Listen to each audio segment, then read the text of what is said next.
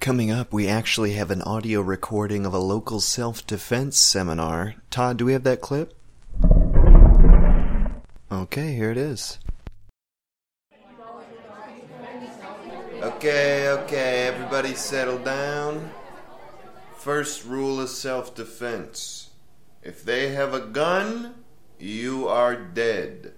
Okay, this isn't some magic course where I can teach you how to dodge bullets. In real life, someone pulls a gun on you, you fucking do whatever they ask, okay? You suck their fucking dick or you finger blast them until they're satisfied because, brother, you just lost all your human rights, okay?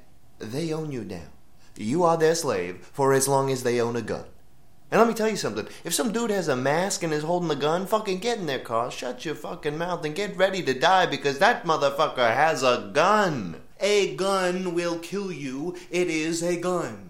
You can't just break his gun. He would shoot you. He would shoot you and you'd be dead. He could decide to shoot you at any time. You should be terrified at every possible moment that he could end your fucking life. You should be on your knees, begging him not to blow your fucking brains out. You should be saying, hey, my mom, she's rich. Let's go over to her house and rob it. You know, I got the key. And maybe he says, okay, yeah, sounds like a plan. You both go over there and you go in through the front door and you start to think, ah, oh, jeez, I don't think mom's home, but I shouldn't be breaking into a house. And then he presses his fucking gun into your back reminding you that he could make you a paraplegic if he gets a fucking twitch in his fucking finger. And you go into the house and you're pretty sure that Ma ain't home. She should be over at Robert's house by now. Oh, I bet Robert loves that. I bet Robert loves when Ma comes to his fucking condo at sundown so he can fucking defile her, defile the memory of her as your mother. And you start thinking about all the gross psychosexual love games that they're gonna be playing with each other when all of a sudden you hear footsteps. And they ain't your own. And they ain't the gunman's. And all of a sudden, Ma is at the stairs. God, she's beautiful. She sees you through the shadows. Jeremy, is that you? She says.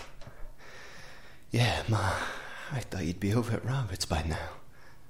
Oh, Robert can be so boring at times. And just like that, a hot bolt of lightning flashes down your spine and you don't know why.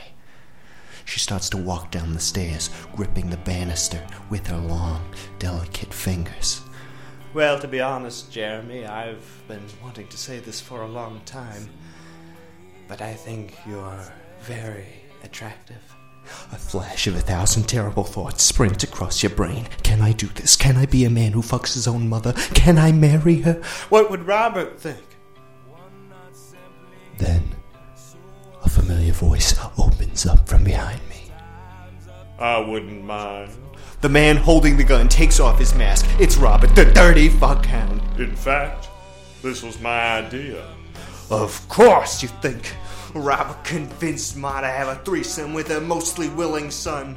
Well, not today, you think. Robert, you fucking pitiful bastard. I'll fucking kill you before I fuck you. I don't want to fuck my mom and her boyfriend. I just want to fuck my mom.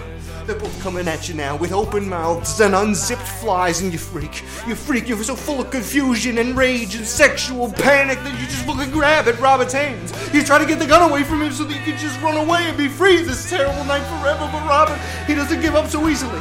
And now you're both jockeying for the gun, and no matter how much you pull, you just can't get the gun loose. So you bite down on Robert's hands, you know, to try and loosen the grip on the gun. And all of a sudden,